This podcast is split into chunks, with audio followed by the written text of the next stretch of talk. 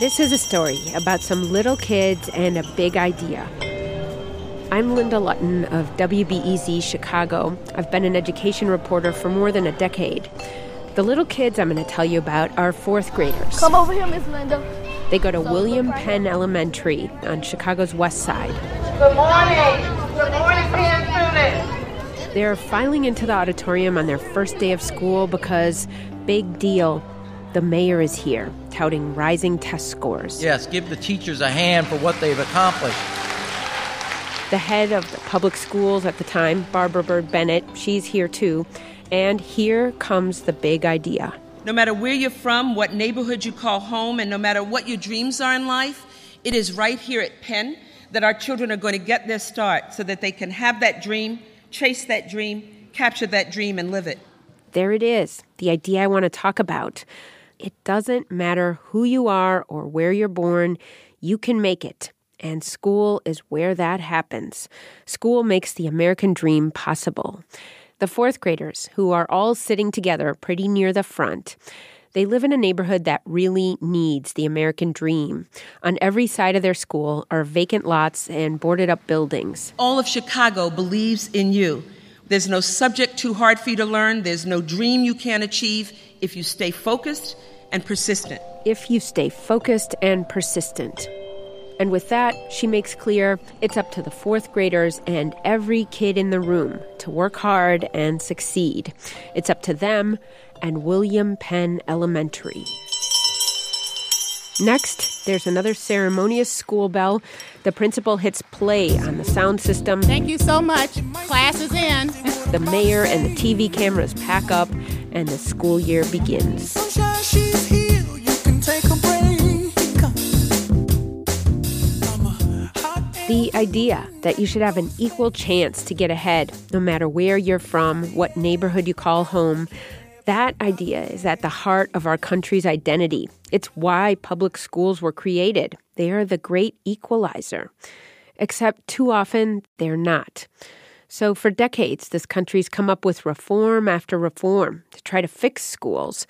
We've adjusted what we teach, how we teach it, all in an effort to get schools to do what we need them to do, put poor students on more equal footing with wealthier kids and on a path out of poverty.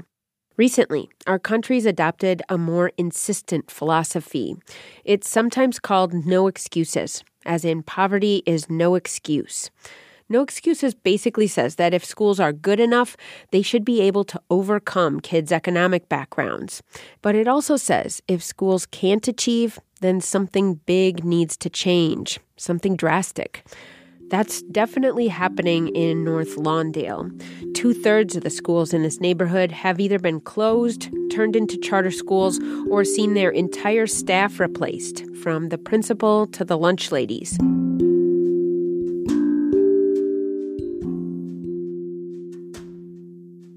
Penn is like thousands of other schools across the country that operate in this no-excuses moment where everybody's on notice.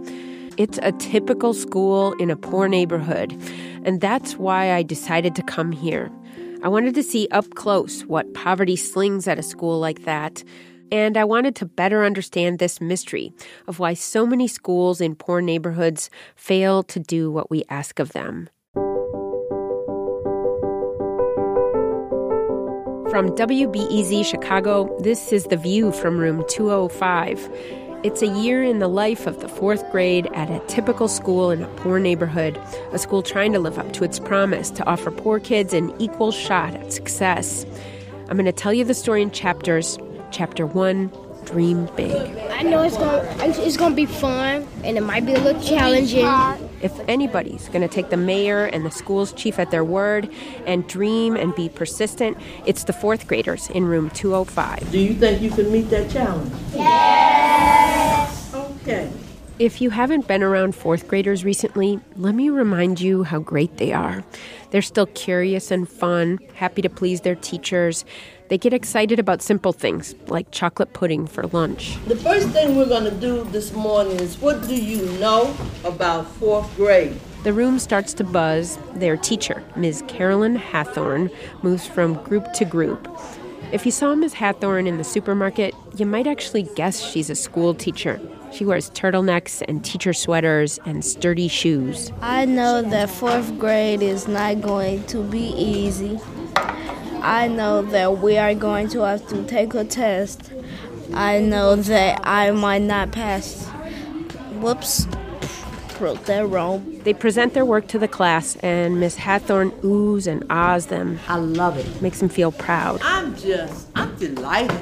I think I'm going to like this year. I really do think I'm going to like this year. Next, Miz Hathorn turns to the test.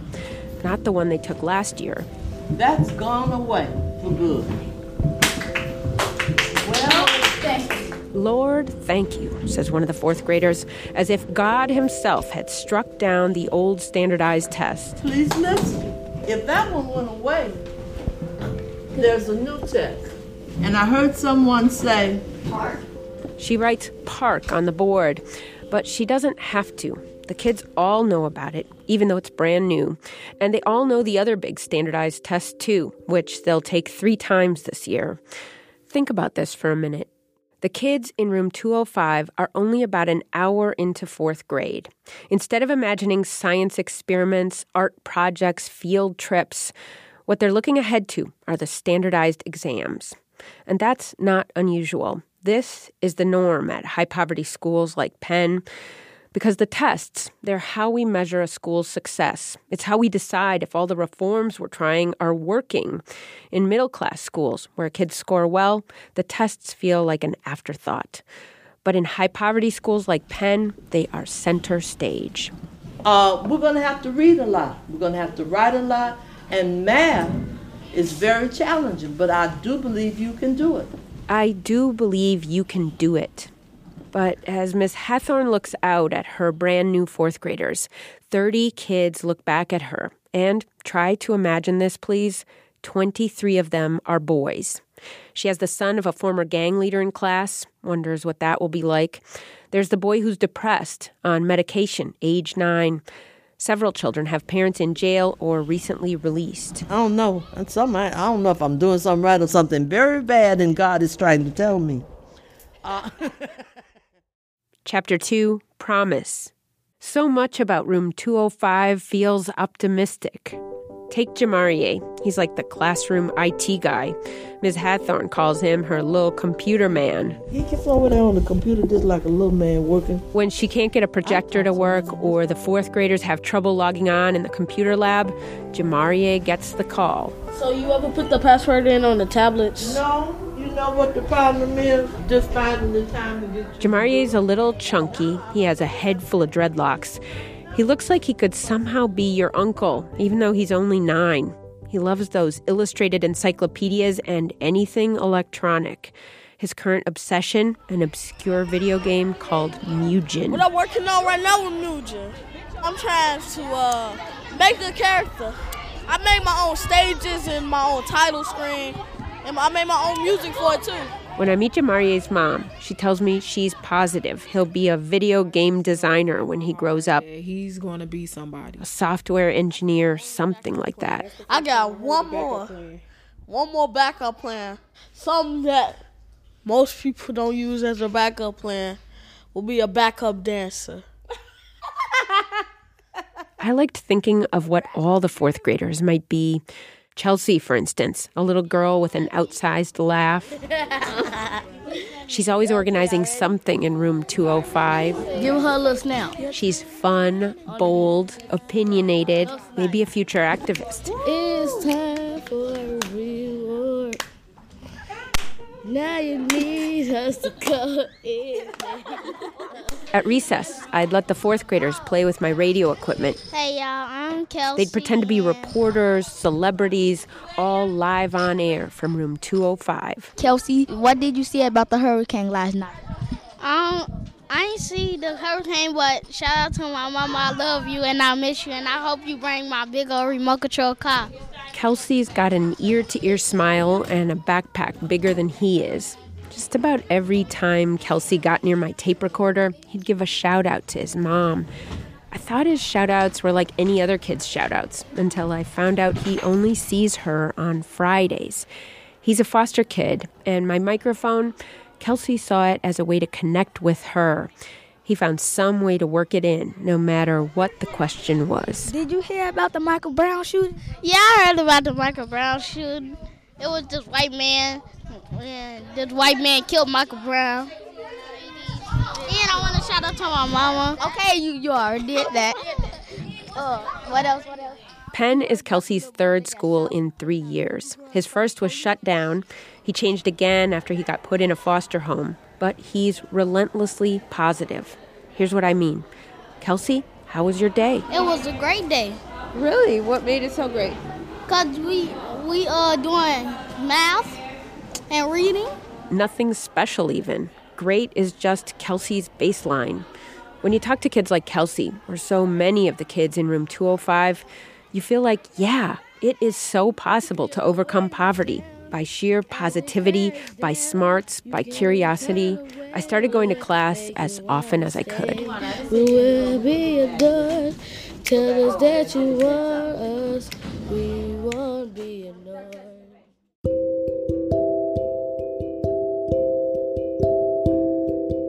Chapter three, What Poverty Slings. Write your name. We're working on three new prefixes.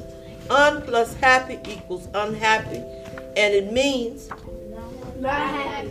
Kelsey's working with a partner, and he's doing a little dance right by his desk, which he does unconsciously almost all the time. Kelsey, think. I'm thinking, I'm thinking, I'm thinking.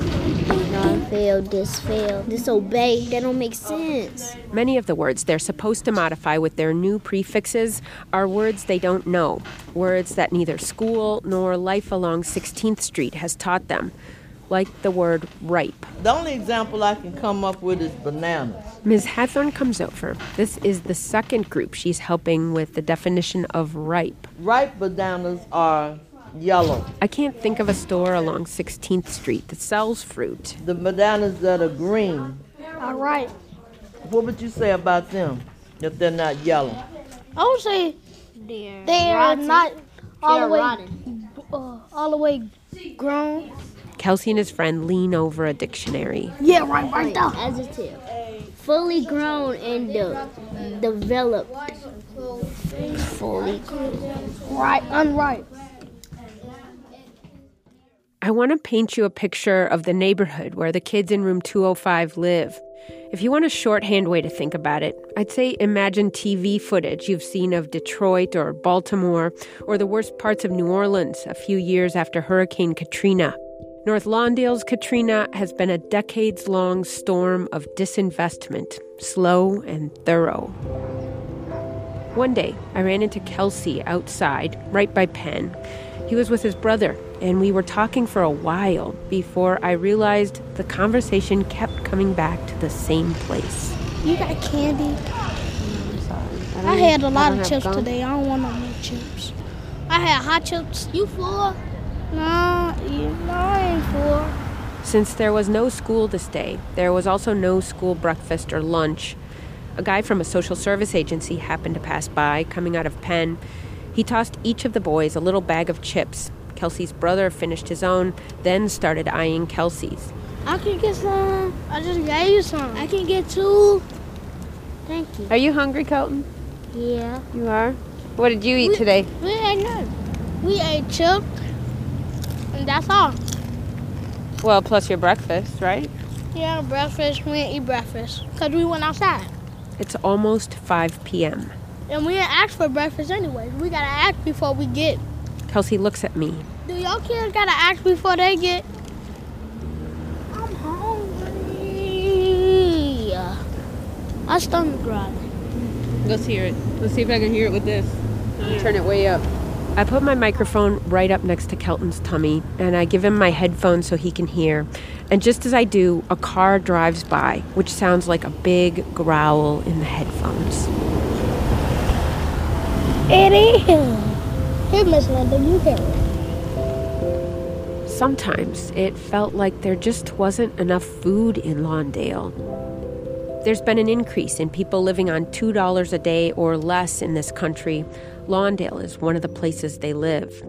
Homes that stay dark after the sun goes down, not enough for the light bill.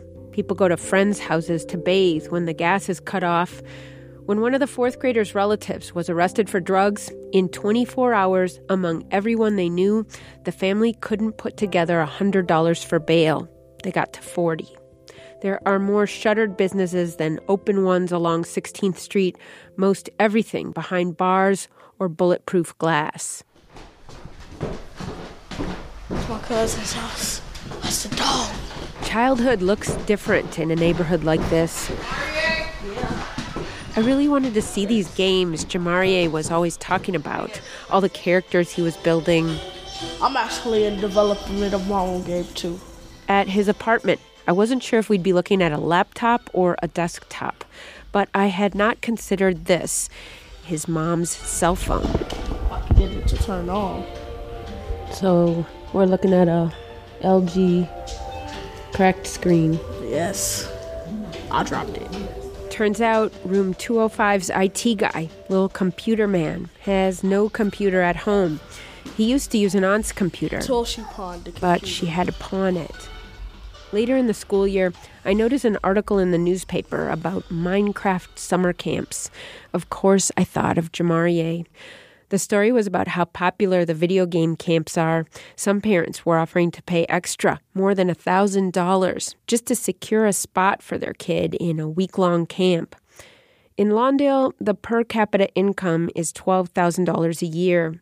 That's close to the amount affluent parents spend on their children annually, not for their basic needs, but for enrichment, musical instruments, tutoring for standardized tests, Minecraft camp.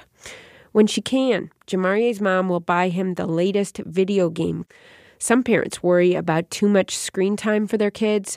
She's happy Jamarier is in the house, away from everything outside. It's called Terraria. It's a very, very large game. In all Jamarier's favorite games, you make the characters, you decide their powers, you control everything that happens. You play in a world completely designed by you. After hanging around on sixteenth street for a while, that sounds awesome. It's a really nice game. These type of games. Chapter four, Normal. Miz Hathorn may be headed towards seventy and retirement, but she still has a way with the fourth graders. What do you always tell me? Hey, favorite teacher. And do me in. There are moments I love about room two oh five. Like when the kids, unprompted, drag their chairs in toward Miz Hathorn and the whiteboard until they end up huddled together like a big family around the T V, looking at their long division. Or when the whole fourth grade breaks into spontaneous applause, which happens a lot, actually. Like the day a kid who's repeating this year reads all the vocabulary words perfectly. Dependable, indicate. Um, burden means... Yeah, give him a hand. Miz Hathorn is considered a pro at Penn. She trained the principal, but she's also an old-school teacher. Her own training took place in the late nineteen sixties. Back then, Chicago assigned black students to infamous temporary classrooms, specifically to avoid integration. So Miz Hathorn's very first classroom wasn't even technically in a school. It was on the first floor of a housing project. She was assigned a mentor to help her become the best teacher possible. The first time she came, you, you could tell she was nervous because she had to go by the Game Boys to get back there. So while she was in there, there was a fire. It was on an upper floor of the projects, and at one point, a mattress full of flames came crashing to the ground, fell right by the classroom door. That was enough for her mentor teacher. That lady, she says, "Carolyn, would you walk me out to the car?" She never came back. I had to do a journal so that she could track what I was doing. And that was Miz Hathorn's preparation as a teacher. The segregation and racism of the city baked right into her training. Few of the conditions she teaches in have changed. It's Miz Hathorn's normal: concentrated poverty, segregated schools, a bombed-out neighborhood. In Lawndale, a lot of things are normal that shouldn't be.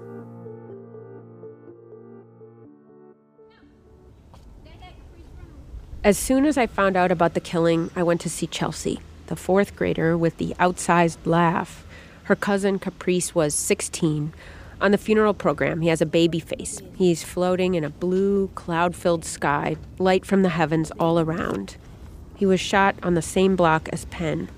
I found Chelsea outside. She was just back from the funeral. He got shot two times in the head and three times in the chest. This has become the way Chelsea explains what happened, the refrain of her cousin's killing. The funeral was open casket. He had a whole bunch of makeup on. Because the bullet holes, they won't, they wouldn't, they couldn't cover it up. So they have to put a whole bunch of makeup on him. And then he was over dark, like this. Chelsea taps on my black car. When you rolled your finger like that, the makeup came off. And it showed a little piece of the bullet hole.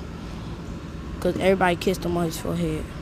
Chelsea's big voice and her confidence make it easy to forget that she's just ten years old. And she's one of the older kids out here. I feel like I've stumbled into a mini impromptu memorial, one just attended by children. I feel bad because he died. At the place where Caprice was killed, balloons are tied to the stop sign. There are vigil candles, roses, a little stuffed animal cat in a blue dress. There's a gang name, the same one that's sometimes scribbled on Penn's playground equipment or spray painted on the school. I miss my cousin. I want a pickle. Should I tell you something? I have never tried a sour pickle. I did. It's sour. It's like, you know, it's like some gums. It's sour. The thing about kids, they don't really follow adult rules for talking about death. And even while they're grieving, they're still little kids debating what makes a good block party. Answer, a bouncy house. And how to best eat pickles. Put the pickle juice with your hot chips.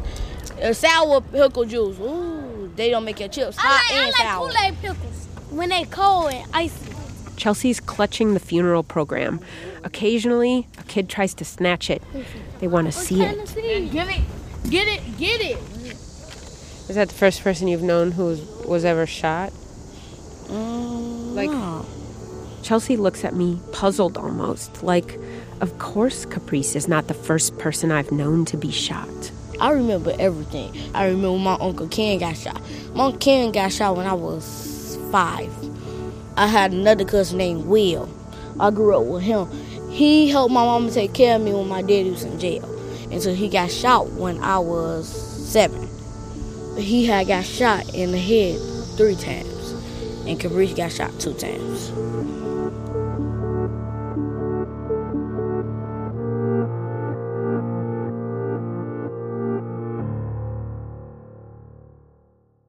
While I was with the fourth graders in Lawndale, Arne Duncan was the U S Secretary of Education.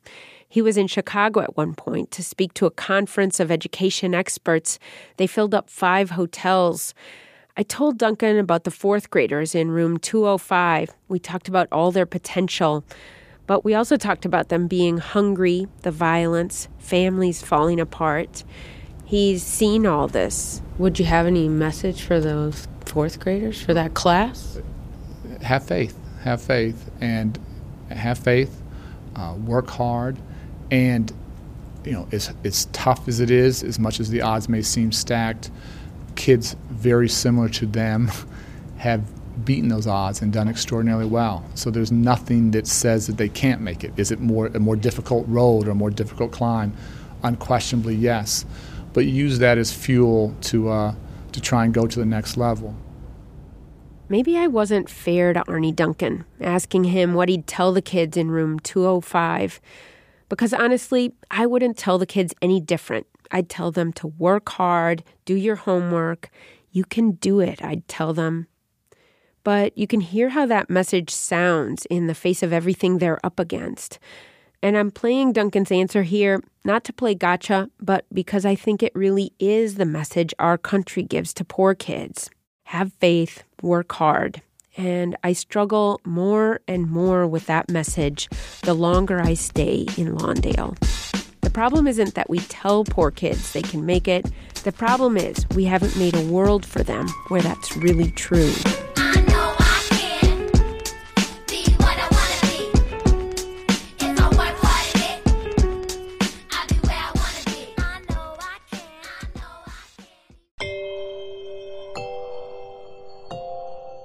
From W B E Z Chicago, this is The View from Room two oh five, a documentary about poverty and education. I'm Linda Lutton. Chapter five, Turning the Screws. Nobody's ever told Penn that if they don't hit a certain target on tests, they'll be shut down. Nobody's had to. More than one hundred schools in Chicago have either been closed or seen their entire staff fired. Penn's third floor has already been turned over to a charter school. By January, with standardized tests coming, you can feel the pressure rising in room two oh five. Miz Hathorn has begun using a code word in class. Uh, I bring back to mind eighteen. Does everybody know what I'm talking about? Yes. It turns out, and Miz Hathorn didn't get this information until just recently, eighteen of her students, more than half the class, barely passed third grade. Ladies and gentlemen, we're going to have to do something about that eighteen behavior. If you don't make it, it's because of choices you're making. But Miz Hathorn only half believes that. Really, this class should be two classes for them to get the individual attention that they need. Um, that's, but that's not going to happen, so I need to make this work the best way possible. One of her biggest challenges, one of the eighteen, is a little boy named Kareem. That's my desk. Right, I'll sit right here. My child, I got to get my oh, child. Cut it out. Cut it out. Kareem fights with classmates. He falls out of his chair during lessons. Uh, Kareem, would you please sit down? He's formed a little trio of terror with two other boys. Get to me, boy! Miss Hathorn! Kareem is a constant threat to everything Miss Hathorn's trying to accomplish this year. When you have a kid like him, and every school has one, you go to the parents. Miz Hathorn has tried so many times to get Kareem's mom on the phone, she practically knows the number by heart. But she also knows Kareem is basically raising himself with some help from brothers and sisters not that much older than he is. Miz Hathorn, tell him to give me my stuff. Give me my pills. One day, an answered prayer. A neighbor comes up to room two oh five for Kareem. Yes, I'm his godmom checking in on him. Miz Hathorn calls Kareem up to the front of the room. His godmother stands right beside him, and Miz Hathorn asks the fourth graders to tell Kareem how they feel about his disruptions. This is coming from them. Chelsea raises her hand to speak. I feel bad because all she do is scream at him. She's losing her voice. She spent all her time on him. Over the course of the year, there are lots of moments like this, moments where things feel like they're getting a tiny bit desperate in room two oh five. Sometimes it felt like somebody was slowly turning the screws on William Penn, and that made the principal turn the screws on the teachers and the teachers on their students. Like, she don't got enough time to teach us. Half a dozen kids get up to testify. Kareem has his hands in his pockets. He looks sometimes at the floor, sometimes at his classmates.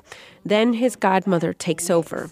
Now you want to tell your teacher in your class how sorry you is from wasting their time while she trying to teach them and you taking they, they learning away.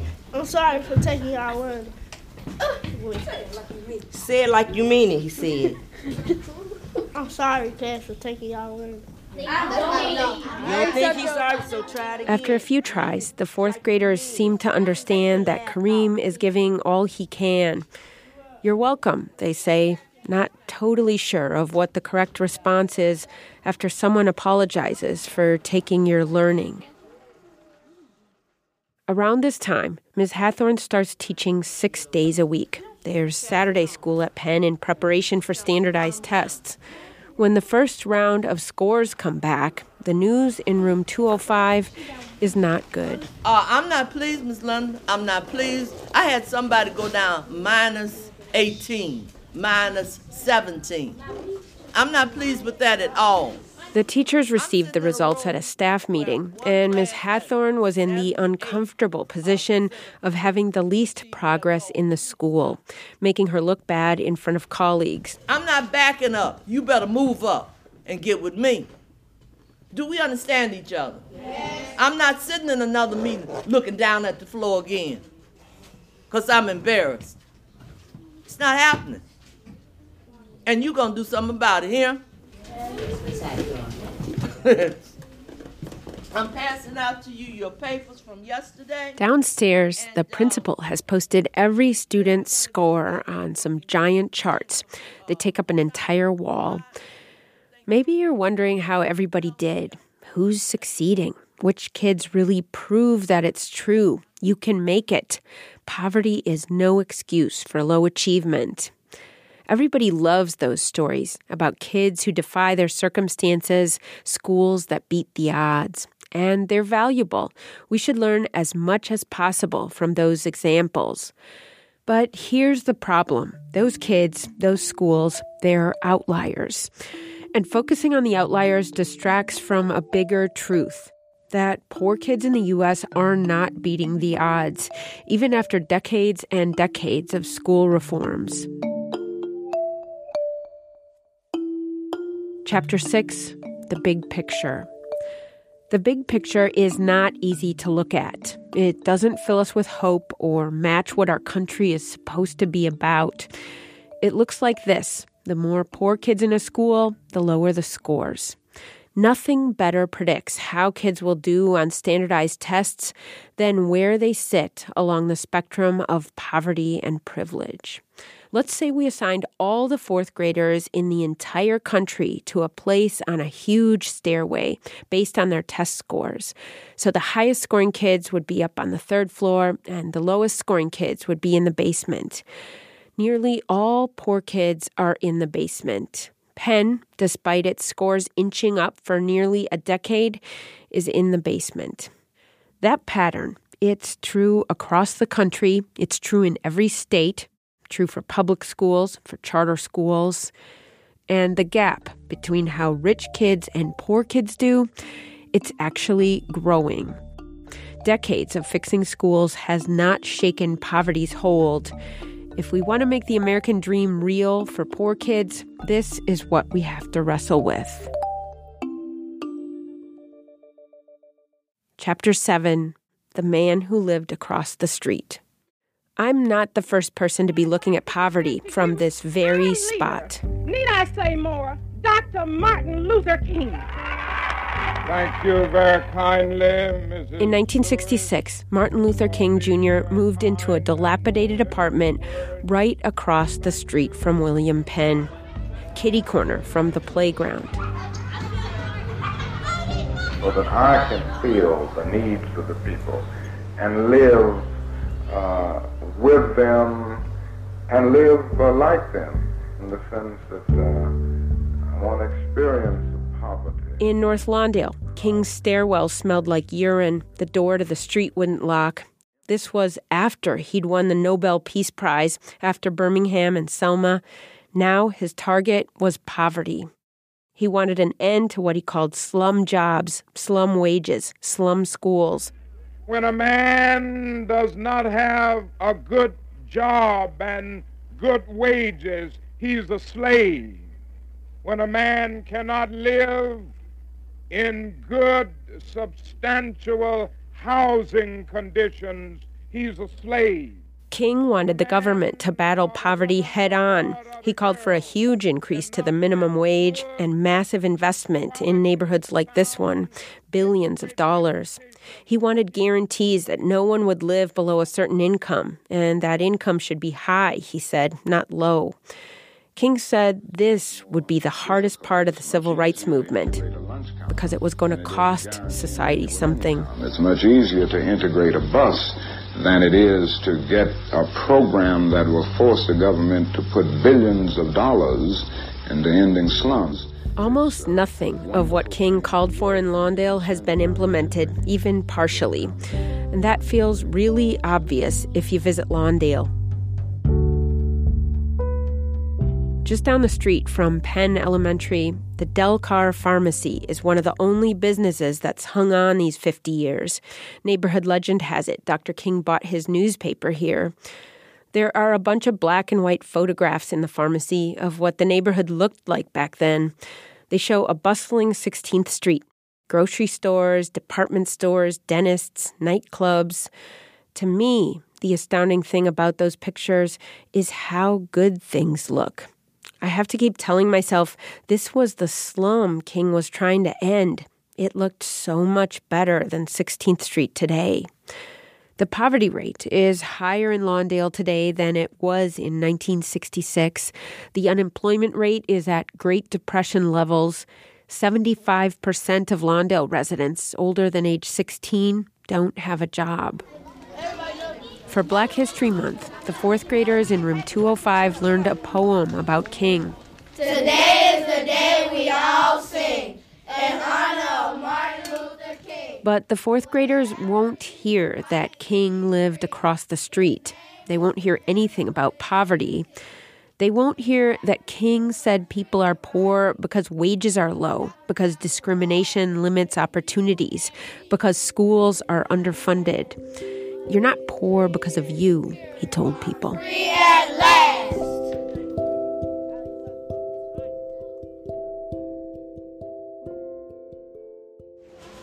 I need one line, one single file line.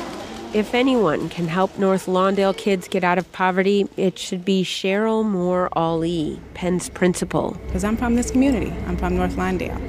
And, uh, you know, those kids are me. I was them. She knows what it's like to have to double up with relatives who are barely better off than you are. She still remembers the day an abusive boyfriend stabbed her mom on the street. Little Cheryl was by her side when it happened. There were the gangs that lured her brother. Despite all that, Cheryl Moore would go on to become valedictorian at her West Side high school. She made it to Illinois' best public university. Today, she has her doctorate. So I know that success happens in communities like this. I don't care if your shoes are flipping at the bottom, because that's the only pair that you have. You can do this, no matter what. Doctor Ali's own triumph is the sort of trajectory we believe is possible. We want her story to be everybody's story. But when you hang out at Penn long enough, you see the complicated dance Doctor Ali and the teachers do to try to make Penn live up to its promise. Like she hired an extra third grade teacher to keep class sizes down. But that now means art is taught by two parents, and music is taught by a contractor. The instrument they're studying today is the orange Home Depot five-gallon bucket. Jamarier doesn't like coming to class. They're so loud! Doctor Ali resents having to cut corners, and her students need so much more. There are three hundred sixty-seven kids at Penn, one of the neediest schools in the city, and just eighteen get time with a social worker. Not a single one of the fourth graders in room two oh five qualifies. Penn's budget is, like a lot of public school budgets, never feels like enough. But even if Penn had all the resources of a wealthy school, if there were small class sizes and art and music, maybe even a little orchestra, the way Doctor Ali has imagined, the world outside would be just as mean. There would still be no fruit on sixteenth street, no jobs, still no parent to call about Kareem, the boy who's mostly raising himself. Lots of kids this age are so easy to love. Their big hearts show through right away. Kareem hides under his hoodie, gives one-word answers. Duh, duh, duh. This is Kareem. He loved the idea of taking my tape recorder home, but he was guarded, even when he was all by himself. My favorite sports is basketball.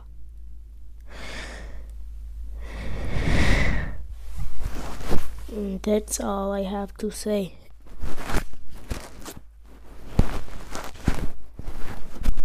Little bits of Kareem's history have appeared from time to time in the newspaper. One headline: Mother of six charged with murder of boyfriend. It's a story about Kareem's mom allegedly killing her boyfriend with a steak knife. All six kids at home. The youngest of those was Kareem. I don't play around. I would a rockin', I pop a rockin'. And I love you, Mom. Every time I come by room two oh five, Kareem is getting in trouble. Today, he's been put out of class. I'm just going to walk him down the hall. Come on, Kareem. Come here, young man. I'm not coming, Kareem says. He slowly starts to cry. He's standing against the wall in the hallway under his hood. Miz Hathorn calls the security guard to get him to class. Why are you crying?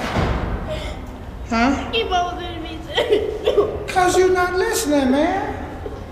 When you're grown and you don't listen, you get sent to jail. Kareem is really sobbing now. Every time I come in, he always leaves me. To me, it seems so obvious that something else is going on, something beyond being put out of class. I think Miss Hathorn probably sees that too, but she has a broader mission, thirty kids. By now, I know a lot of things that could be making Kareem cry. Maybe it's the unanswered Christmas letter he sent to his dad in prison. Miz Hathorn helped him write that. Maybe it's his mom's addiction to Leaf, a drug that's all over Lawndale. On the day she's supposed to check into rehab, she can't make it. Only God can judge me, her T-shirt says that day. You need some water? You need some air? It's too much. And you still, you know, expected to achieve in the midst of the chaos that goes on on a daily basis. One morning, a guy posing as a parent walked into Penn, stole a teacher's cell phone off her desk, and left. The next day, in a move that felt audacious even for sixteenth street, a woman tried to sell the phone back to the teacher. She wanted a hundred bucks. Penn called the police. I didn't want my money. That's it. We have this idea that schools can be radically different from the communities they're sitting in. We want schools to be havens, and Penn really is a haven in many respects. But schools are not impervious. Penn called the police twenty-two times in the school year I was there. Wrap your head around that for a minute. It's about once every other week at a grammar school. One day, police came to Penn for a different reason. They came for Kareem, his brother, and sister. A foster care worker was there. She was bringing them to an emergency shelter. There was one police officer per child in case they ran. Penn's assistant principal called the kids out of class. Kareem just cried. Now, see, look, we're not going to be together. That was what he said. We're not going to be together. Doctor Ali couldn't watch. She stayed in her office. I walked away from the scene. I didn't want to see it. She convinced their new foster mom to bring them back to Penn for school. Chapter nine, Make It Happen. In the spring, when Principal Ali goes to a performance management session with district officials, they pick apart everything that can possibly be measured at Penn. Test scores, attendance rates, all down to the tenth of a percentage point. And when she gets back, Doctor Ali shares a torrent of frustration with her assistant principal. You know, they don't understand what we deal with. I mean, one hundred percent attendance would be perfect if we had perfect families. You know, but we don't. They just want us, you know, you got to get this, make it happen. So we keep spinning our wheels trying to figure out how to make it happen. How do we do it? What can we do?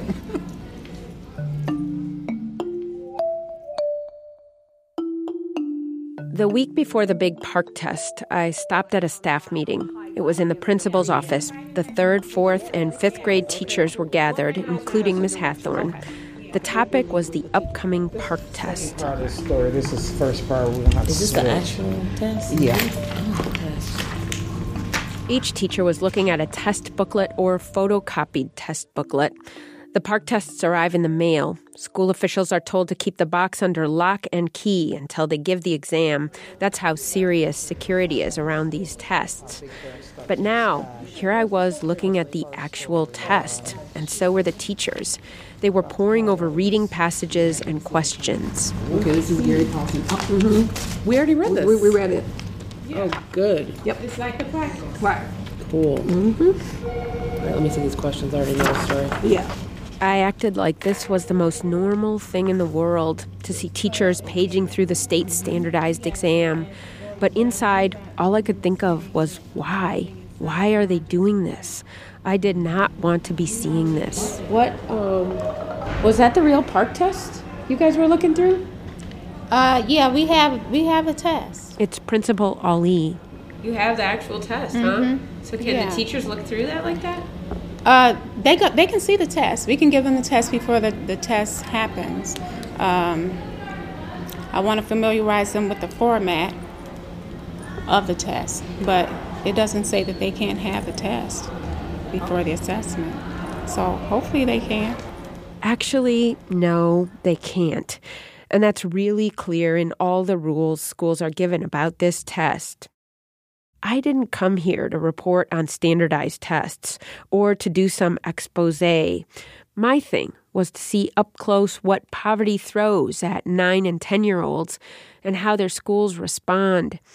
It wasn't until later that I realized what I saw at that staff meeting was part of my story. It's part of what we get by telling schools there's no excuse for low scores, by turning the screws.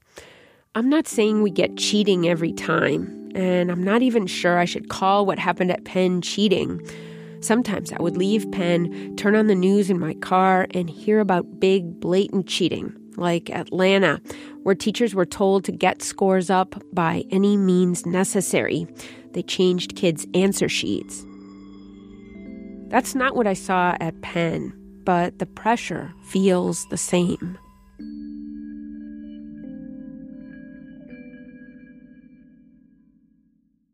With just three weeks left of school, everybody in room two oh five lines up, Kelsey at the front of the line, Jamarie at the end, and they march downstairs to a basement computer lab to take the highest stakes test of the year in this pale yellow cinder block room.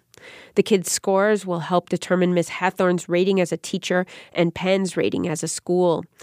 I notice nearly all the kids are carrying their class planners, which have a whole reference section inside. Miz Hathorn had instructed the kids to bring them, which is weird, since no reference materials are allowed in testing. How come you guys brought this to testing? So that it can help us with what we have to do with timetables. We got our timetable charts, and we and we have to name the shapes. This is an agenda book. They have the shapes in there, too? Where is that? Oh, I see. It's... Shapes, sizes, and models is all right here. If you don't know your money, it's right here. If you don't know your decimals. The fourth graders were in the computer lab for an hour or so. When I wandered back, testing was wrapping up. Did you finish testing? Mm-hmm. Yeah. Would you let us come out, please? Sure. When they were lining up to go, little Kelsey came up to me quietly, and he whispered this right into my microphone. Nothing more. They don't like you. What'd you say? They don't like you. They don't like you. These things I saw, the teachers looking at the test ahead of time, kids using reference materials, they're not allowed, and they're wrong. They're also the first things I've told you about in this whole story that would ever make a news headline. And you can probably imagine that story, too. The principal on the hot seat, the teacher, all the fingers pointed. But now, imagine all the things I've told you about that would never get a headline, that would never get our attention, all you would not know about Penn. You wouldn't know that the fourth graders learned the word ripe from a dictionary. You wouldn't know about the killing of Chelsea's cousin or about Kelsey missing breakfast and lunch. That's not news. You wouldn't learn that not one of the fourth graders gets time with a social worker. It can be hard to look at schools like Penn, hard to look at places like Lawndale, and I think that's why we mostly look away. The whole idea that kids and schools can overcome poverty, that idea allows us to look away because we tell ourselves the problem of poverty and unemployment will be taken care of by the schools, by the fourth graders and their teachers working hard.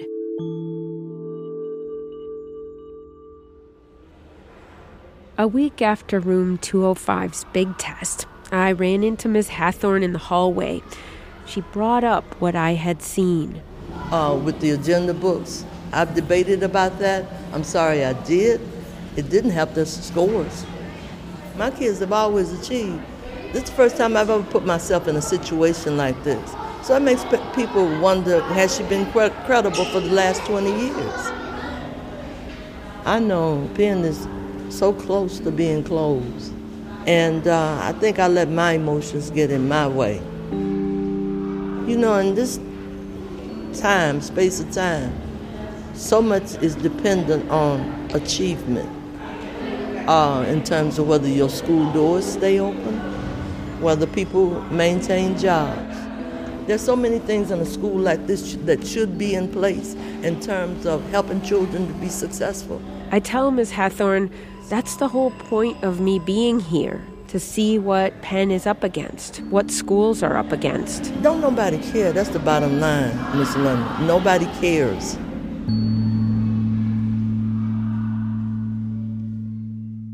Maybe you're listening to this story and you're thinking the whole problem here is not poverty, it's Penn.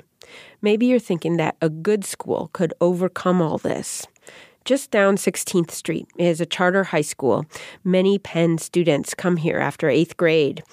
It was started twenty years ago by a former Catholic priest, John Hairan. His goal was to get Lawndale kids into college, pretty much the only path out of poverty these days. I guess I didn't know back then how many obstacles kids had to, and families had to fight through. So I thought we'd be able to do this, that it'd be a snap, but it's not a snap. I mean, you need, uh, God, you need more counselors, and you need alumni counselors, and you need social workers, trips to colleges, a fund for student emergencies. He's gotten donors to pay for it all. More kids are earning college degrees thanks to this high school. But it's still far, far from what he imagined, not anywhere near half his students. So now the school is getting even more aggressive. Hairan is building housing like a dorm, so his students won't have to worry about eviction, heat, food. Is this what schools have to do to become the great equalizers we expect them to be?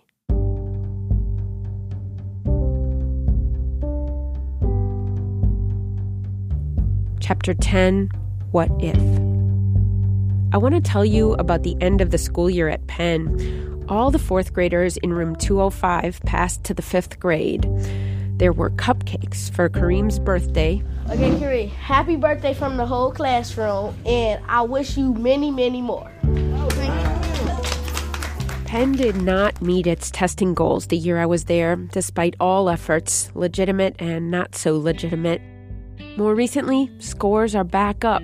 Penn's scores on the park test are the same as the charter school upstairs. They scored better than the restaffed schools in Lawndale. But, of course, all those schools are still miles below where middle-class kids score. We believe schools can overcome poverty. But what if we're wrong? What if we're putting way too much faith in schools to overcome all the obstacles poverty presents? Not because poor kids are any less bright or talented, not because they don't work as hard, simply because money, the kind of money that middle class or affluent people have, that money buys experiences that help kids understand the world, understand the word ripe. It buys music lessons and sports practice, connections to people with jobs and opportunities. Money buys dinner every night, buys a neighborhood where kids are not shot, buys a school with more resources. I want to be really clear. I think we should work as hard as possible to make schools as good as we can make them. This is where our kids spend all day. It's where they learn to be thinkers and citizens. But what if we're just plain wrong about schools being able to overcome poverty? That would mean that all our school reforms, decades of them, they might be making schools better, but they're not making the American dream come true, not for kids in neighborhoods like Lawndale. I can feel the needs of the people and live. After his time in Lawndale, Martin Luther King became even more convinced that poverty should be attacked head-on. He said trying to fix housing or education is just too indirect. Each seeks to solve poverty by first solving something else, he wrote. The biggest supporters of the idea that schools can overcome poverty, they often call education the civil rights issue of our time. They challenge the quality of schools and their right to do that, but they don't challenge what King was challenging, the conditions kids live in, the conditions in which school takes place.